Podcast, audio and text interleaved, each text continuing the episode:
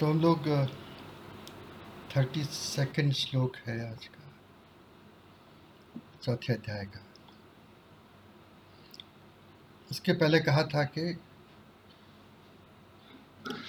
यज्ञ से बचे हुए का भोग करने से लोग मनुष्य, सनातन ब्रह्म को प्राप्त हो जाते हैं और जो यज्ञ नहीं करता, उसके लिए ये लोग ही नहीं है तो फिर दूसरा लोग कहाँ से होगा?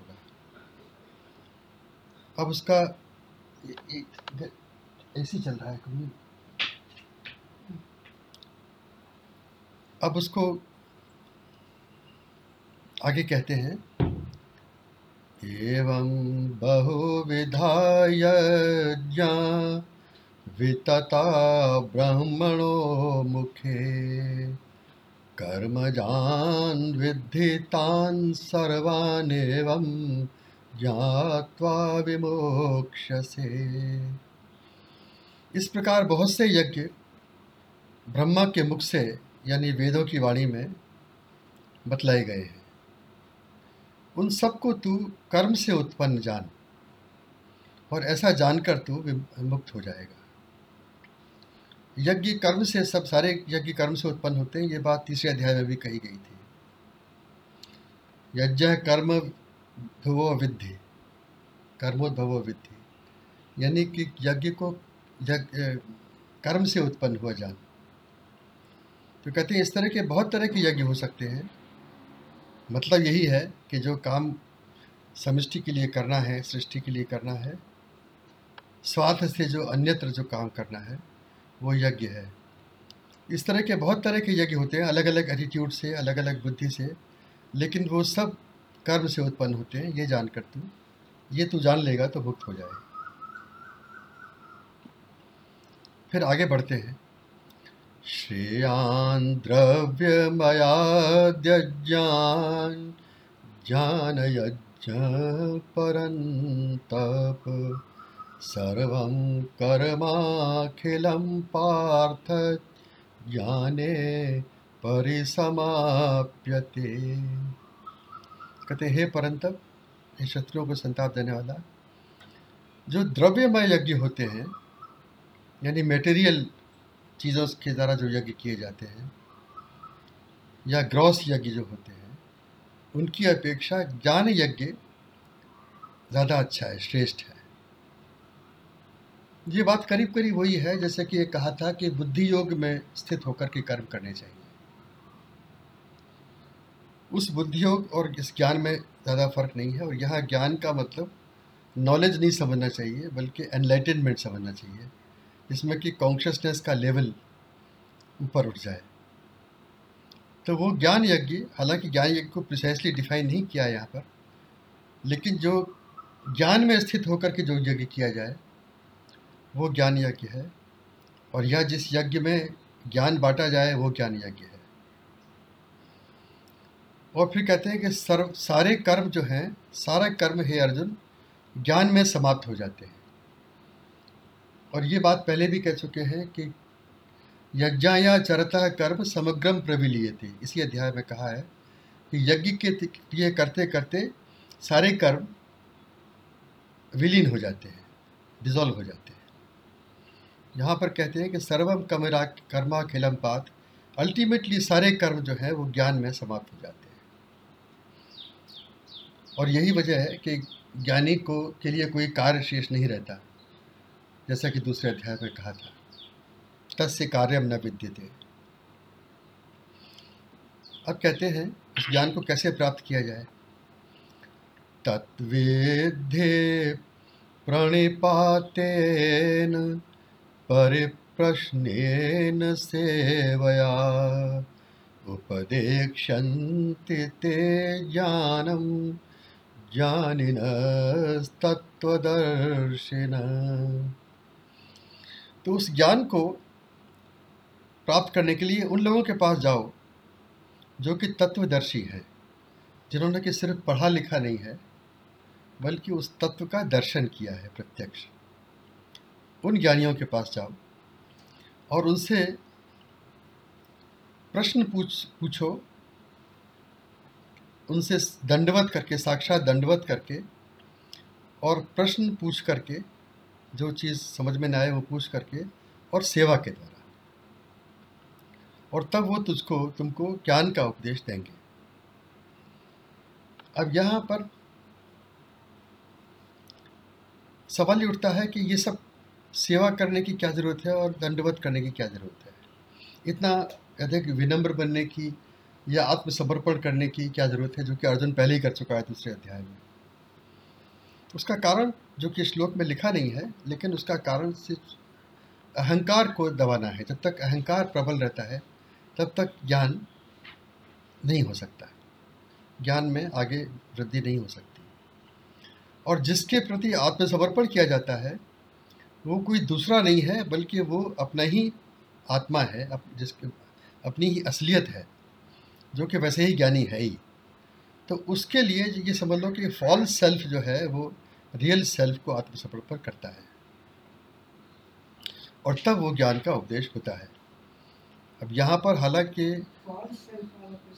फॉल्स सेल्फ जो मिथ्या अपना मिथ्या अहम भाव है यानी अहंकार है अहंकार क्या है? अपना फॉल्स सेल्फ है।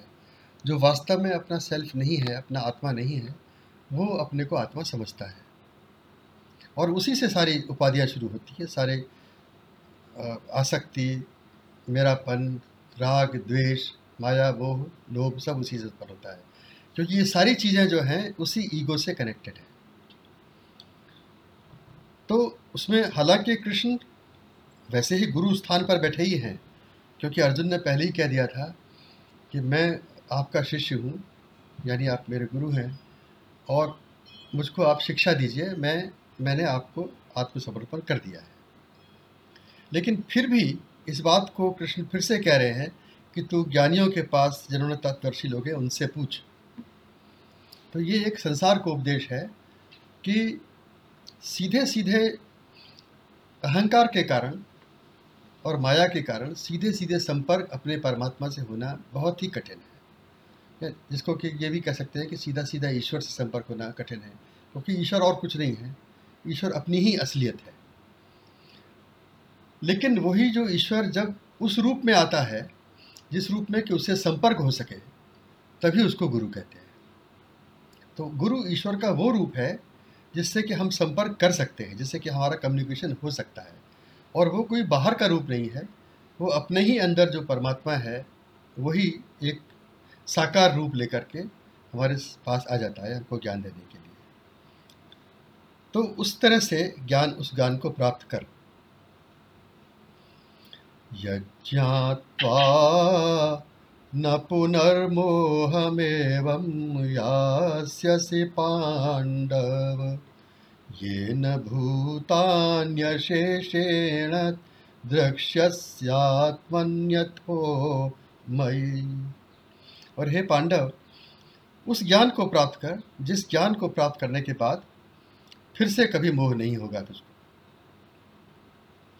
और जिसके द्वारा तू सारे भूत प्राणियों को, सारे संसार के भूत प्राणियों को अपने में देखेगा और उसके बाद मुझमें देखेगा। अब ये थोड़ा चमत्कारिक वाक्य लगता है, अपने में देखेगा, फिर मुझमें देखेगा। तो ये जो इसमें जो आत्मभाव होता है, जब ज्ञान के द्वारा जो आत्मभाव होता है तो ये अनुभव होता है कि सारे संसार के जितने भी लोग हैं, प्राणी हैं, बल्कि जितने जड़ चेतन भी हैं, वो सब मेरे ही अंदर है। मेरा ही आत्मा उन सब के अंदर है और वो सब मुझमें है। दोनों तरह से मेरा आत्मा उन सब में व्याप्त है और वो सब जो है, वो मेरे आत्मा के अंदर है। इस तरह का अनुभव होगा। और फिर उसके बाद वो मेरापन भी ख़त्म हो जाएगा। और जब मेरापन ख़त्म हो जाएगा तो खाली एक ही रह जाएगा। उसको आप चाहे कुछ भी कह लें। उसको ईश्वर कह लें, उसको आत्मा कह लें, उसको परमात्मा कह लें, उसको अंतिम सत्य कह लें, चाहे कुछ भी कह लें उसको। लेकिन उसको मैं कहना, हालाँकि लोग कहते हैं अहम ब्रह्मास्मि, लेकिन फिर भी उसमें थोड़ा सा कैच रहता है। क्योंकि मैं जब कहते हैं आप तो मैं से हमेशा एक फाइनाइट बीइंग का आभास होता है। और उसमें वापस फिर से माया के आने की आशंका रहती है, क्योंकि जब तक आदमी ये समझता है कि मैं, ये तो मैं हूँ और ये मैं नहीं हूँ, तब तक वो गलत में ही होता है, वो फाइनाइट में होता, मैं होता है, जो कि ईगो है और जो कि माया के अंतर्गत है। भगवान कृष्ण जब अपने को मैं कहते हैं तो उनके मैं से, मैं के अलावा और कुछ है ही नहीं। ये समझना चाहिए। वो वो अपने अलावा किसी और को देखते ही नहीं हैं। उनके अंदर सभी कुछ है। और वही अनुभव सही अनुभव है। अब उसके बाद तो एक ही रह जाता है, उसे एक का कुछ भी नाम दे दीजिए, उससे फ़र्क नहीं पड़ता। लेकिन ऐसा नाम मत दीजिए, जिससे कि माया के, अहंकार के, राग द्वेष के, इन सब चीज़ों के वापस आने की संभावना रहे। अब उसके ज्ञान का प्रभाव, उस उस ज्ञान का प्रभाव क्या होता है? ये बहुत इंपॉर्टेंट श्लोक आ रहे हैं। अपि चेदसि पापेभ्य, सर्वेभ्य सर्वं ज्ञानप्लवेनैव वृजिनं संतरेष्यसि यदि तू सारे संसार में सब पापियों से भी अधिक पाप करने वाला है। तब भी तू इस ज्ञान की नाव से, नौका से उस सारे पाप को तर जाएगा। यानी ये ज्ञान ऐसा है कि ये कि बड़े से बड़े पाप को भी नष्ट करने वाला है। तो जब पापी से सबसे सबसे अधिक पापी भी अगर कोई इस ज्ञान को प्राप्त कर ले तो उसके, वो उस उस ज्ञान की नाव से ही उस सारे जितना भी पाप होगा उसको तर जाएगा। से समिद्धोग्निर्भस्मसात् कुरुतेऽर्जुन ज्ञानाग्नि सर्वकर्माणि भस्मसात कुरुते तथा। जैसे एक प्रज्वलित अग्नि एक भूसे के ढेर को जलाकर भस्म कर देती है। हे अर्जुन उसी तरह से ये ज्ञानाग्नि सारे कर्मों को जलाकर भस्म कर देती है। अब जला के भस्म करने का मतलब क्या है कि उनका प्रभाव कुछ नहीं रहता। उनका कोई इम्प्रेशन नहीं रहता उनकी उन, उनका कोई संस्कार नहीं बनते उनका कोई फल भोगना नहीं पड़ता अच्छा या बुरा।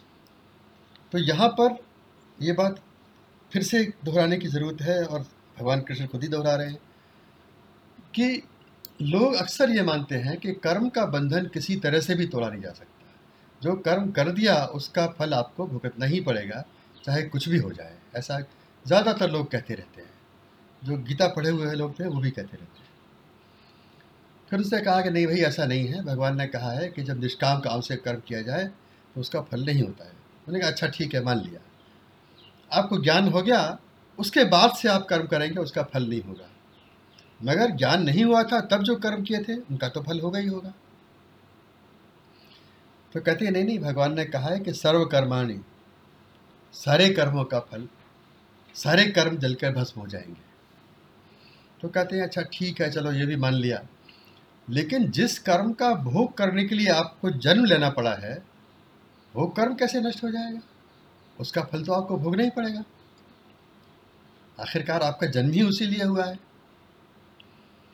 लेकिन उसका जवाब फिर वही है कि नहीं, वो कर्म भी नहीं रहेगा, कोई कर्म नहीं रहेगा। आपका जन्म परिवर्तित हो जाएगा। आपका जन्म जो है, वो सामान्य संस्कार भोगने वाले जन्म से दिव्य जन्म में परिवर्तित हो जाएगा। अब ये किस तरह की बात है? वही बात शायद फिर से कह रहे हैं कि हमने सपना देखा और सपने के अंदर हमने किसी का मर्डर कर दिया। तो मर्डर कर दिया तो मुकदमा चला। मुकदमा चलने के बाद में सज़ा हुई। सात साल की सज़ा हुई। अब सात साल में, चार साल तो सज़ा हमने भोग ली, फिर आग खुल गई। तो आप कोई कहेगा, साहब, सज़ा तो आपको पूरी भोगनी पड़ेगी, तीन साल जो सज़ा रह गई वो, उसका क्या होगा? वो तो आपको भोगना पड़ेगा। तो कैसी बेवकूफ़ी की बात है? अरे, हमने वो लोक ही छोड़ दिया। वहाँ से हम दूसरे लोक में आ गए, स्वप्न लोक से जागृत लोक में आ गए। तो जागृत लोक में स्वप्न लोक का नियम कैसे लागू पड़ सकते हैं? तो इसी तरह से जब ज्ञान के द्वारा, जब कॉन्शियस लेवल ऑफ़ कॉन्शियसनेस उठ कर के दूसरे लोक में चला जाता है। तब इन सब कर्मों का कोई प्रभाव नहीं रहता और सारे कर्म जलकर भस्म हो जाते हैं। ये बात बड़ी स्पष्ट इस श्लोक में कही है सर्वकर्माणी। ये नहीं कहा है कि सिर्फ़ कुछ कर्म खाली जल के भस्म होते हैं आग आने आगे आने वाले कर्म जल के भस्म होते हैं या जो अ, आपने कर्म किए हैं पिछले जन्म के लेकिन इस जन्म में भोगने वाले नहीं हैं वो कर्म भस्म होते हैं। ऐसा संचय, जिनको संचित कर्म कहते हैं, जो पिछले सारे कर्म किए हुए उनके संस्कारों को संचित कर्म कहते हैं। उनमें से जो इस जन्म में भोगने वाले हैं, उनको प्रारब्ध कहते हैं। तो आपके संचित कर्म हो, प्रारब्ध हो, कुछ भी हो क्रियामान उनको कहते हैं, जो आगे आप करेंगे, वो सारे कर्म भस्म हो जाते हैं, जल करके। ये बिल्कुल स्पष्ट यहाँ पर कहा हुआ है।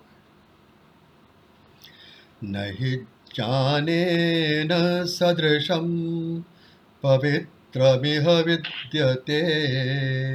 तत्स्वयं योग संसिद्ध कालेनात्मनि ज्ञान के समान पवित्र करने वाला कोई संसार में नहीं है। कुछ भी संसार में नहीं है। ज्ञान के समान पवित्र करने वाला। और ये ये बात जो योग में सिद्ध हो जाता है, वो स्वयं समय आने पर इसका अनुभव करता है। इससे ज़्यादा क्या कहा जाए? इससे ज़्यादा कहने की कोई ज़रूरत नहीं है। क्योंकि जो स्वयं जो रास्ता चलने वाला है, जब वो उस स्थान पर पहुँच जाता है, योग में निपुण हो जाता है, तब वो अनुभव करता है कि ज्ञान के समान पवित्र करने वाला यहाँ इस संसार में और कुछ भी नहीं है। इस बात को, उसको प्रत्यक्ष अनुभव समय आने पर होता है।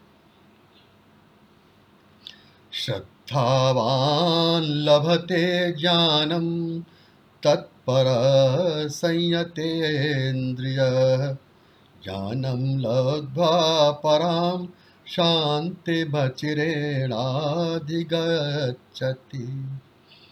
श्रद्धावान ज्ञान को ज़रूर प्राप्त करता है। जो तत्पर होता है, उस ज्ञान को प्राप्त करने के लिए तत्पर होता है और जिसने अपनी इंद्रियों को वश में किया होता है। अपनी इंद्रियों को वश में करना ज़रूरी है, तत्पर होना ज़रूरी है उसके लिए और श्रद्धा होना ज़रूरी है। और श्रद्धा के बाद, श्रद्धा तो एक्चुअली अपना एक अपना कॉन्शंस का लेवल है, क्योंकि हम लोग कुछ चीज़ों में श्रद्धा रखते ही हैं। एक साइंटिस्ट भी जो कहता है कि भाई, मैं तो हर चीज़ प्रूव हो जाएगी तब मानूँगा। तो उसको प्रूव होने के लिए भी कुछ एग्ज़ाम्स तो मानने ही पड़ते हैं, क्योंकि ज़ीरो से आप कोई चीज़ प्रूव नहीं कर सकते।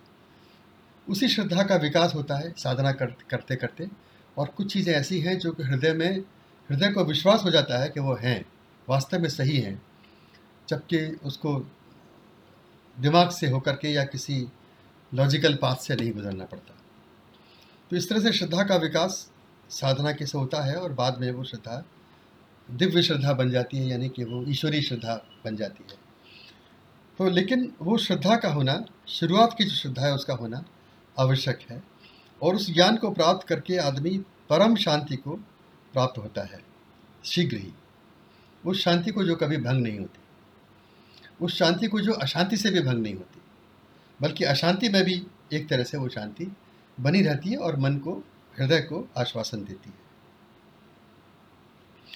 अजश्रद्धानश्च संशयात्मा विनश्यति नायं लोकोऽस्ति न परो, न सुखम संशयात्मन। अब जो अज्ञानी है, और जो जिसमें श्रद्धा नहीं है, और जो संशयात्मा है, संशयात्मा का मतलब?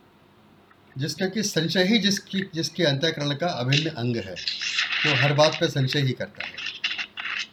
संशय का मतलब ये नहीं है कि कोई सवाल न पूछे या कोई जो चीज़ समझ में आई हो ना उसके बारे में उसके बारे में जाँच ना करे लोगों से पूछे नहीं अपनी बुद्धि से उसको सोचे नहीं ऐसा मतलब नहीं है। लेकिन संशयात्मा का मतलब यह है कि वो जो जैसे कि होते हैं ना डाउटिंग टॉमस कि हर बात में उनको लगता है कि पता नहीं ये सही है भी कि नहीं पता नहीं ऐसा होता भी है कि नहीं पता नहीं हम सब कुछ सोच रहे हैं वो सही है कि गलत है। पता नहीं दुनिया में इतने लोग इस बात को विश्वास करते हैं पर फिर भी पता नहीं सही है कि नहीं।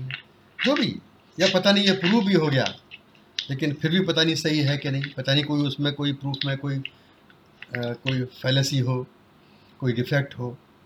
तो इस तरह से जो संशय ही करते रहते हैं उनको संशयात्मा कहा है और वो श्रद्धा के अगेंस्ट है।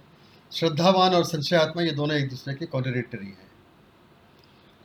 और एक ये एक सूक्ष्म बात है कि संशयात्मा होने से विल पावर कम हो जाती है। विल पावर को कम करने के दो बड़े अचूक नुस्खे हैं। एक तो आपने अपने अंदर डाउट पैदा कर लीजिए तो विल पावर अपने आप ही ख़त्म हो जाएगी। और दूसरा यह है कि औरों की बुराई करिए मतलब जो, जैसे कि एक दफ़े कहा गया था कि जो दोष दृष्टि रख। दोष दृष्टि का मतलब है कि पहले, सबसे पहले दिमाग यही जाता है कि इसमें क्या दोष है। तो वो दोष की दृष्टि रखने से और संशय रखने से विल पावर का नाश होता है। इसलिए ये दोनों चीज़ें छोड़ देनी चाहिए। तो खैर, यहाँ संशय के बारे में ज़्यादा कह रहे हैं। तो कहते हैं कि संशय आत्मा जो होता है, उसके लिए न इस लोक में कुछ है और न परलोक में कुछ है और न उसके लिए सुख है। उसका ये लोक भी नहीं है और परलोक भी नहीं है और सुख भी उसका नहीं है, उसके लिए नहीं है। जो संशय आत्मा है।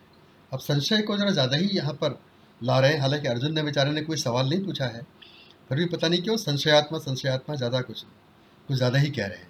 शायद ये सोच रहे हैं कि इसके हृदय के अंदर कोई संशय छुपा हुआ बैठा है जो ये पूछ नहीं रहा है तो इसलिए उसको, उस संशय को ऊपर लाने की कोशिश कर रहे हैं। तो आप कहते हैं, योग संन्यस्त कर्माणम जान संशय आत्मवंतम न कर्माणि निबध्नन्ति धनंजय जिसने योग के द्वारा कर्मों का त्याग कर दिया है। अब कहाँ तो अर्जुन अभी आगे पूछेगा, खैर। योग के द्वारा कर्मों का त्याग करना। मतलब योग के, कर्म योग के द्वारा कर्म संन्यास करना। क्योंकि जब योग हो गया हायर चीज़ से, ज़्यादा चीज़ तो जो लोअर चीज़ है, वो अपने आप छूट जाएगी। जब सत से योग हो गया तो असत अपने आप ही छूट जाएगा।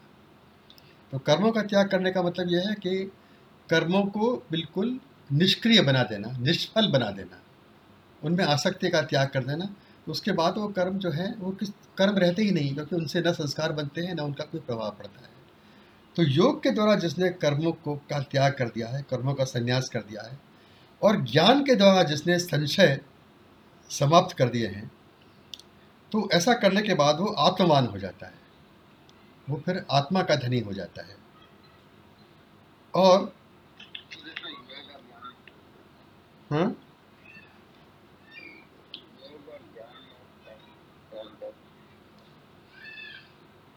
योग ज्ञान का फल है। ज्ञान के द्वारा योग की स्थिति आती है। योग का मतलब आत्मा में योग। और ज्ञान वो क्रिया है अनलाइटनमेंट है, जिससे कि होता है।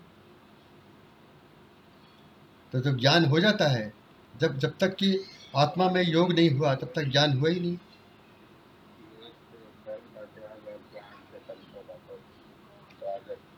थोड़ा थोड़ा ज़ोर से बोलो आपने ये कहा ना कि योग से योग से कर्म का त्याग और हाँ। हाँ हाँ इसलिए दो अलग अलग मालूम पड़ रहे हैं। वो इसलिए मालूम पड़ रहे हैं कि उनका इफ़ेक्ट जो है, वो अलग अलग है। योग जब आत्मा में जुड़े आप, वही वही बात है कि जब बच्चे को ज़्यादा अच्छा खिलौना मिल गया, या उसकी माँ मिल गई, बच्चा खिलौनों से खेल रहा था, वो जो कि ख़तरनाक थे, वहाँ माँ आ गई तो उसने सारे खिलौने छोड़ दिए और माँ के पास चला गया। वो माँ के पास जाना योग हुआ और जो खिलौनों का छोड़ना हुआ, वो त्याग हुआ। तो इस तरह से उसको कहा गया है। और ज्ञान क्या मतलब है कि ज्ञान संशय का उल्टा है? ज्ञान होने पर संशय रह ही नहीं सकते। तो संशय का वो एक ही चीज़ है, लेकिन इफ़ेक्ट में उसको अलग अलग करके बताया गया है लैंग्वेज के पॉइंट ऑफ़ व्यू से कि वो ज्ञान के द्वारा संशय को संशय को छेद दो, यानी उनको काट दो। और आत्मवंतम न कर्मा तो आत्म तो ऐसे जो आत्मान हो गया है, उसको हे अर्जुन कर्म नहीं बांधते कर्म नहीं बाँध सकते अब आखिरी श्लोक है इस अध्याय का। तस्मादज्ञानसम्भूतं हृत्स्थं जानासिनात्मन, चित्वैनं संशयं योगमातिष्ठोत्तिष्ठ भारत। इसलिए अज्ञान के द्वारा। ये जो तुम्हारे हृदय में जो संशय छुपा बैठा है, जो अज्ञान से उत्पन्न हुआ है, वो संशय, और तुम्हारे हृदय के अंदर जो छिपा हुआ बैठा है, उसको ज्ञान की तलवार से काट करके और फिर योग में से जुड़ करके और तुम खड़े हो जाओ, अपना काम करने के लिए खड़े हो जाओ। यहाँ यहाँ पर स्पष्ट कहा है कि तुम्हारे हृदय में संशय छुपा हुआ है। तो उस अज्ञान के कारण उत्पन्न हुए उस संशय को जो तुम्हारे हृदय में छुपा हुआ है, उसको ज्ञान की तलवार से काट करके और फिर योग में स्थित होकर के तुम अपने काम करने के लिए खड़े हो जाओ।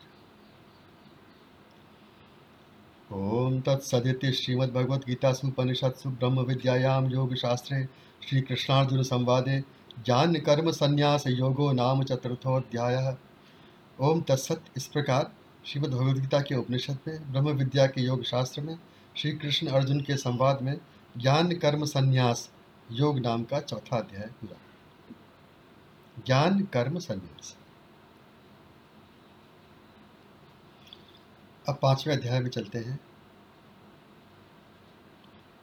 तो अर्जुन को तो प्रश्न पूछना ही था, क्योंकि उन्होंने बात ही ऐसी कह दी। एक तो पहले से कुछ उसके प्रश्न थे, लेकिन वो कुछ स्पष्ट प्रश्न को पूछ नहीं पा रहा था तो अब उन्होंने सीधे ही कह दिया कि तुम्हारे हृदय में संशय बैठा हुआ है। अर्जुन वाच संन्यासम कर्मणाम कृष्ण पुनर्योगम च शंससि तन्मे ब्रूहि सुनिश्चितम। तो अर्जुन ने कहा, हे कृष्ण कभी तो कर्म संन्यास की बात करते हो और कभी योग कर्म योग की प्रशंसा करते हो। तो इन दोनों में से जो कल्याणकारी हो, वो एक सुनिश्चित करके मुझको कहो कि दोनों में से कौन सा मेरे लिए अच्छा है। यानी कर, अर्जुन ये समझ रहा है कि कर्म संन्यास और कर्म योग ये अलग अलग चीज़ें हैं। और फिर कह रहा है कि कर्म संन्यास और कर्म योग तो मतलब वैसे से कॉन्ट्रडिक्शन लगता ही है कि कर्म संन्यास का मतलब कर्म को छोड़ना और कर्म योग का मतलब कर्म में जुड़ना। तो ऐसे तो कॉन्ट्रिक्शन है ही है। लेकिन एक्चुअली कर्मयोग का मतलब है कि सही तरीके से कर्म को करके और फिर आत्मा में जुड़ना। ये मतलब है कर्मयोग का। और कर्म संन्यास का मतलब यह है कि कर्म में आसक्ति का त्याग और कर्मों को ईश्वर को समर्पित करना। यानी अपने से कर्म का भी संबंध छोड़ देना। खैर, अब भगवान कृष्ण जो है उसका बिल्कुल सीधा और सटीक जवाब देते हैं। श्री भगवान उवाच संन्यास कर्मयोगश्च निःश्रेयस्करावुभौ तयोस्तु कर्म संन्यासात् कर्मयोगो विशेष्यते। भगवान कहते हैं कि कर्म संन्यास और कर्म योग, ये दोनों ही कल्याण करने वाले हैं वैसे तो। अभी भगवान ने सीधा ये नहीं कहा कि दोनों एक ही हैं। बाद में उसको धीरे धीरे लाएँगे लेकिन कहते हैं, कर्म संन्यास और कर्मयोग दोनों ही कल्याण करने वाले हैं। लेकिन उन दोनों में अगर तुम पूछते हो तो कर्म संन्यास से कर्म योग विशेष है, यानी ज़्यादा अच्छा है। बिल्कुल स्पष्ट जवाब दे दिया। अब कहते हैं, अब आगे उसको समझाते हैं। क्योंकि तो बात इतनी सी नहीं है खाली, कि दोनों में से ये श्रेष्ठ है, ये छोड़ दो, वो करो। जे स नित्य सन्यासी यो न द्वेष्टि न काङ्क्षति। निर्द्वन्द्वो हि महाबाहो सुखम बंधात प्रमुच्यते। हे महाबाहो, हे अर्जुन, उसको हमेशा सन्यासी ही समझना चाहिए। जो न द्वेष करता है, न इच्छा करता क्योंकि हे महाबाहो निर्द्वंद होने पर ड्युअलिटी को छोड़ने पर मनुष्य आसानी से बंधन मुक्त हो जाता है। तो इसलिए जो सन्यासी सन्यास का मतलब ये नहीं है कि कर्म को छोड़ देना या बस आसक्ति का त्याग करना है?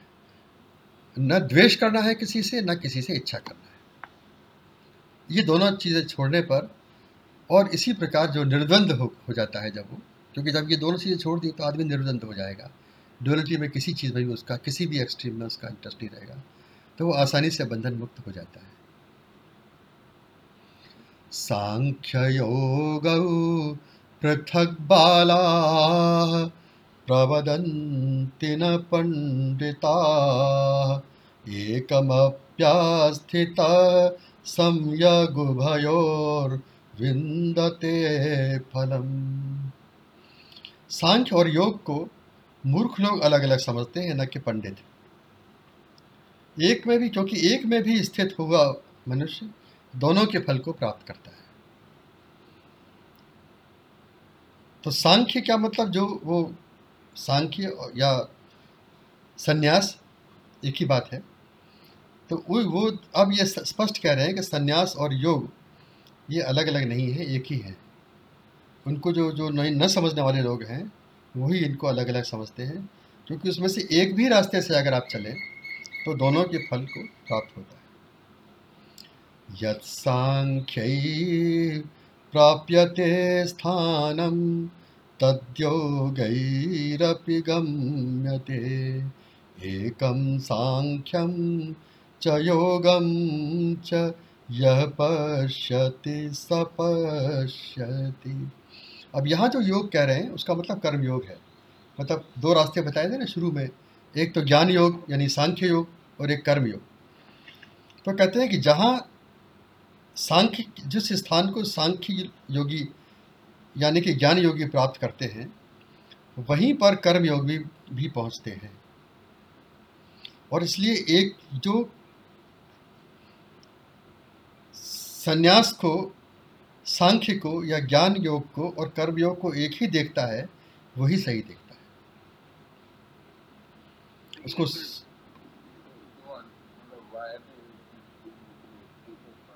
अच्छा आवाज़ कम आ रही है फिर रिकॉर्डिंग में नहीं आएगी तुम्हारी आवाज़। पता नहीं क्या बात है क्यों आवाज़ कम आ रही है?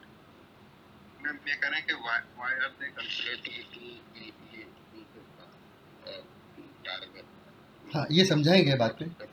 ये समझाएँगे। उसका सीधा जवाब ये है कि मतलब सीधी बात यह है कि त्यागना तो है असत को, और जुड़ना है सत में, वो क्रिया तो एक ही है। क्योंकि बिना असत को त्यागे आप सत्य में जुड़ नहीं सकते। और जब आप जुड़ सक सत्य में जुड़ गए तो असत रहेगा ही नहीं आपके पास में। इसलिए वो एक ही क्रिया है। जिसको कर्म संन्यास कहते हैं, वो असत का त्याग है।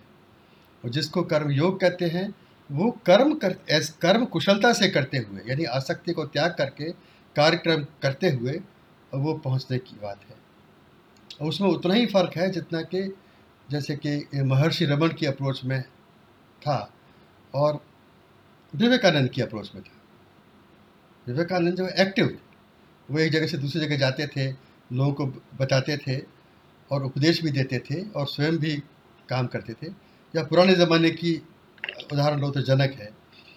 देखो तो उसके कर्म मतलब कहने का मतलब यह है कि संन्यास और योग एक ही है। तो संन्यास की क्रिया है वो सं, वो असत को त्यागने की क्रिया है आसक्ति को त्यागने की क्रिया है क्योंकि आसक्ति ही मात्र असत है। बाकी सब चीज़ उसी का रूप है सत का ही रूप है। और योग जो है वो सत्य में जुड़ने की क्रिया है तो दोनों क्रिया एक ही है।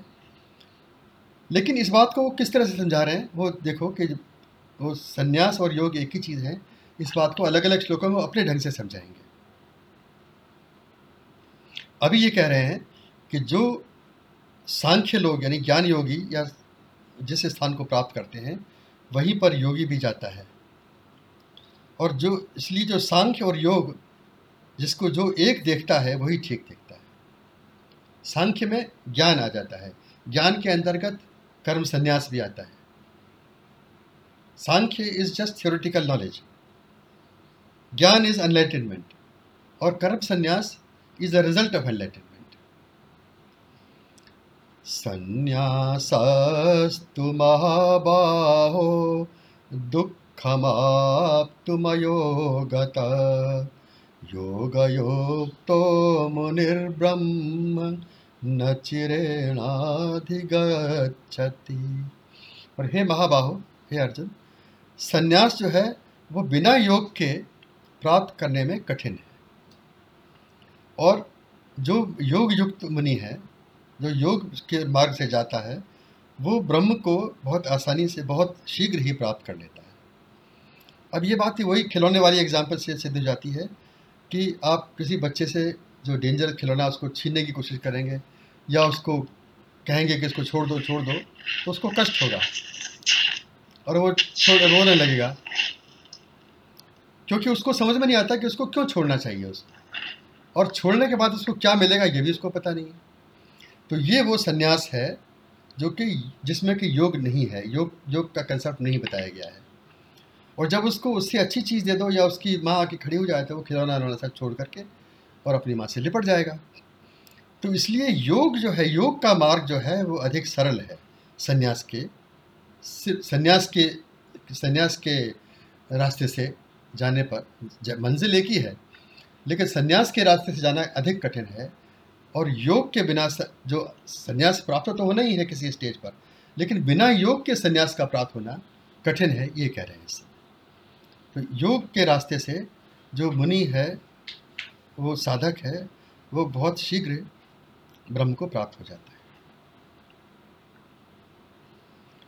योग योग तो विशुद्धात्मा विजितात्मा जितेन्द्रिय सर्वभूतात्म भूतात्मा कुर्वन्नपि न लेप्यते।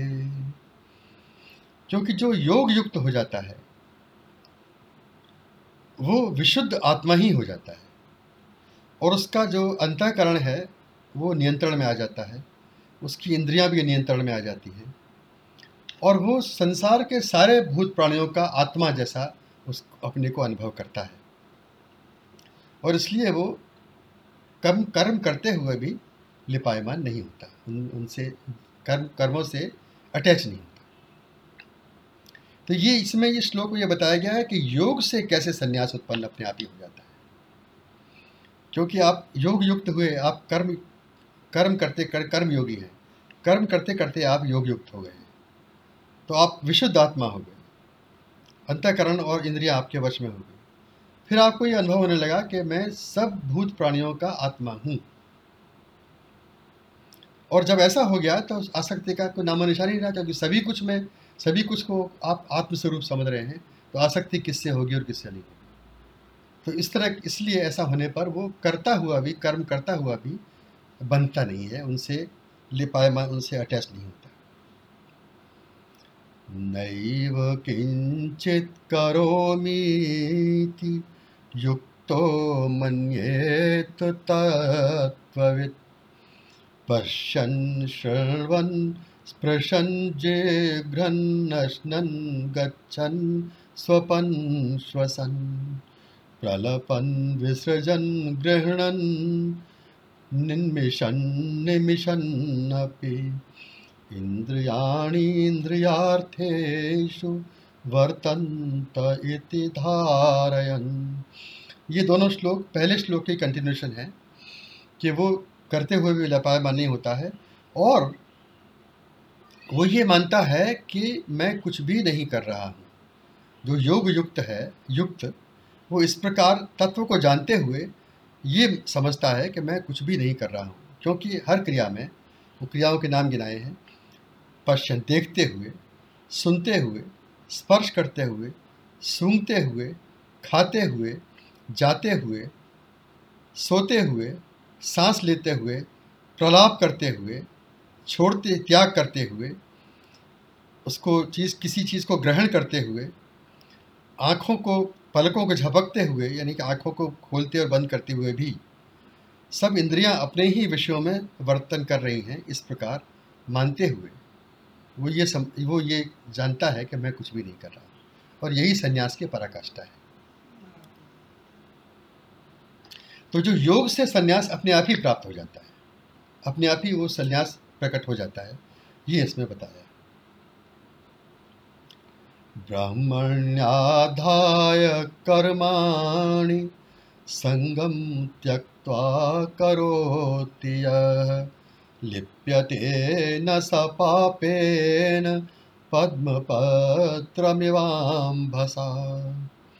अब यहाँ पर योग और संन्यास को एक कैसे वो बता रहे हैं कि जो कर्मयोगी क्या करता है? कर्मयोगी क्या करता है कि ब्रह्म को यानी ईश्वर को कर्म समर्पित करके और आसक्ति त्याग करके वो कर्मों को करता है। तो जो इस, जो ब्रह्म ब्रह्म को यानी ईश्वर को समर्पित करके कर्मों को आसक्ति त्याग के जो कर्म करता है, वो पाप से इसी प्रकार लिपायमान नहीं होता, जैसे कि कमल का पत्ता जल से लिपायमान नहीं होता, जल में रहते हुए भी। तो पहली लाइन लाइन जो है वो योग की है, क्योंकि इसके पहले भी तीसरे अध्याय भगवान कृष्ण ने कहा था कि मुझको सारे कर्मों को समर्पित करके, अध्यात्म चित्त से और आसक्ति का त्याग करके तू कर, तू कर्म को कर, बिना बिना किसी तनाव के। वही यहाँ पहली लाइन कही गई है ईश्वर को समर्पित करके, कर्मों को और आसक्ति के त्याग करके जो कर्म करता है, वो पाप से अलग रहता है। पाप से कभी लिपायमान नहीं होता। उसी प्रकार जैसे कि कमल का पत्ता जल से लिपायमान नहीं होता। तो योग करने से संन्यास संन्यास के लक्षण अपने आप ही आ जाते हैं।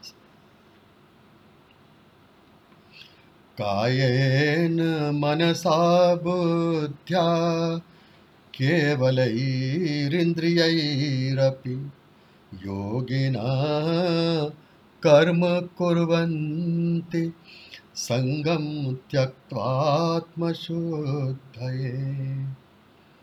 फिर क्या होता है कि वो कर्म तो करता है, लेकिन काहे से? शरीर से, मन से, बुद्धि से, और सिर्फ़ इंद्रियों से। ये ये तो कर्म करते ही हैं। और इस प्रकार योगी कर्म करते हैं आसक्ति का त्याग करके और आत्मशुद्धि के लिए। कर्म करने से, इस प्रकार कर्म करने से आत्मशुद्धि होती है। सिर्फ़ शरीर शरीर के द्वारा, मन के द्वारा, कुछ कर्म शरीर के द्वारा किए जाते हैं, कुछ मन के द्वारा किए जाते हैं, कुछ बुद्धि का तो लगती ही है, और इंद्रियों से भी कर्म किए जाते हैं। तो योगी इस प्रकार इन सबसे कर्म करते हैं, आसक्ति का त्याग करके आत्मशुद्धि के लिए, अंतकरण की शुद्धि के लिए। और शुद्धि होते होते फिर उसमें यहाँ पर संन्यास से योग की यात्रा बताई गई है। कि संन्यास से कैसे योग प्राप्त होता है? क्योंकि जब आत्मशुद्धि होती जाती है, इस प्रकार संन्यास की भावना से कर्म करने से तो आत्मशुद्धि होते होते फिर आत्मा का स्वरूप प्रकट हो जाता है और उसमें योगी जुड़ जाता है। युक्त कर्म फलम त्यक्त्वा शान्तिमाप्नोति नैष्ठिकी। अयुक्त कामकारेण फले सक्तो निबध्यते। तो जो युक्त है, जो योगी है, वो कर्म फल को त्याग करके और परम शांति को प्राप्त होता है। और जो योगी नहीं है, जो अयुक्त है, वो इच्छाओं के कारण फल में आसक्त होकर के और उसमें बंध जाता है। ये दोनों में फ़र्क बता दिया। फ़र्क से फ़र्क सिर्फ़ आसक्ति का है। आसक्ति के होने पर इच्छा भी होती है और उस इच्छा के कारण, फल की इच्छा होने के कारण के फल में आसक्ति हो जाती है और वो कर्म फल, कर्म बंधन से बंध जाता है। और जो कर्म फल को त्याग देता है, वो उस आसक्ति को त्याग देने के कारण परम शांति को प्राप्त होता है ये बता सर्व सर्वकर्माणि मनसा संन्यस्यास्ते सुखम वशी नवद्वारे पुरे देहि नैव कुर्वन्न कारयन् अब उसमें फिर क्या होता है? अब बिल्कुल संन्यास की पराकाष्ठा बताइए कि मन से सब कर्मों को त्याग करके और वो आसानी से अपने वश में हुआ। नौ द्वार वाले, नौ दरवाजे वाले शरीर में वो देही वो देह देह का मालिक, शरीर का मालिक, न कुछ करता है, न कुछ करवाता है, आराम से उसमें रहता है। मतलब इसमें संन्यास और योग सब कुछ है। क्योंकि मन से सब कर्मों का त्याग, जैसे कि भगवान ने तीसरे अध्याय के शुरू में बताया था कि सिर्फ़ फिजिकली ज़बरदस्ती विषयों का त्याग कोई त्याग नहीं है, जबकि मन उनमें लगा हुआ है। मन से, पहले मन को वश में करके, फिर उस मन से कर्मों का त्याग करके, और ये इस नौ दरवाजे वाले शरीर में, वो शरीर का मालिक, न कुछ करते, करता है, न कुछ करवाता है, और आसानी से अपने वश में रहता है। ये संन्यास और योग इसको संन्यास भी कह सकते हैं, इसको योग भी कह सकते हैं। ये दोनों की पराकाष्ठा है।